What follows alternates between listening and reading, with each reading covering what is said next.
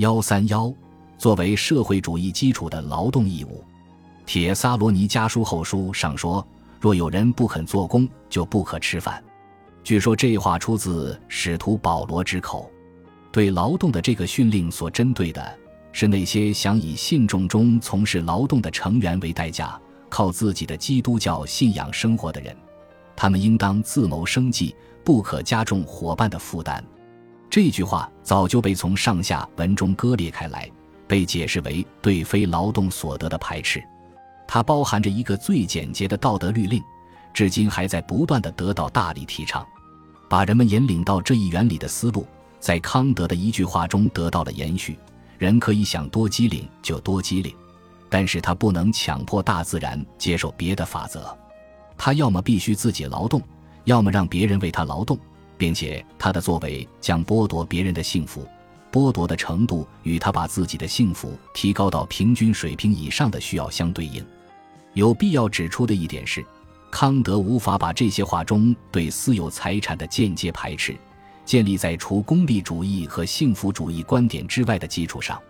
他作为起点的观念是：私有财产使更多的劳动被加于某些人，使另一些人得以游手好闲。这种批评经不住以下反驳：私有制和财产数量的差别没有从任何人那里拿走任何东西。而在不允许存在这两种现象的社会制度中，生产出来的东西是如此之少，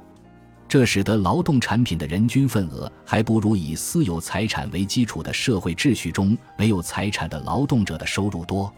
替有产者的闲暇买单的是无财产者的更多劳动。这种说法一旦被驳倒，康德的观点也就不攻自破了。对私有财产的这种道德判断也清楚地表明。对经济功能的道德评价，最终取决于对他们的经济成就的看法，只能立足于此，再无其他依据。如果我们做更密切的观察，在道德基础上排斥一种以功利主义的观点来看不应反对的制度，并不是伦理学考虑的目标。实际上，在所有这种情况下，唯一的意见分歧是对这种制度的经济功能的意见分歧。这一事实之所以被忽略。是因为那些试图反驳对私有财产的批评的人使用了错误的论据，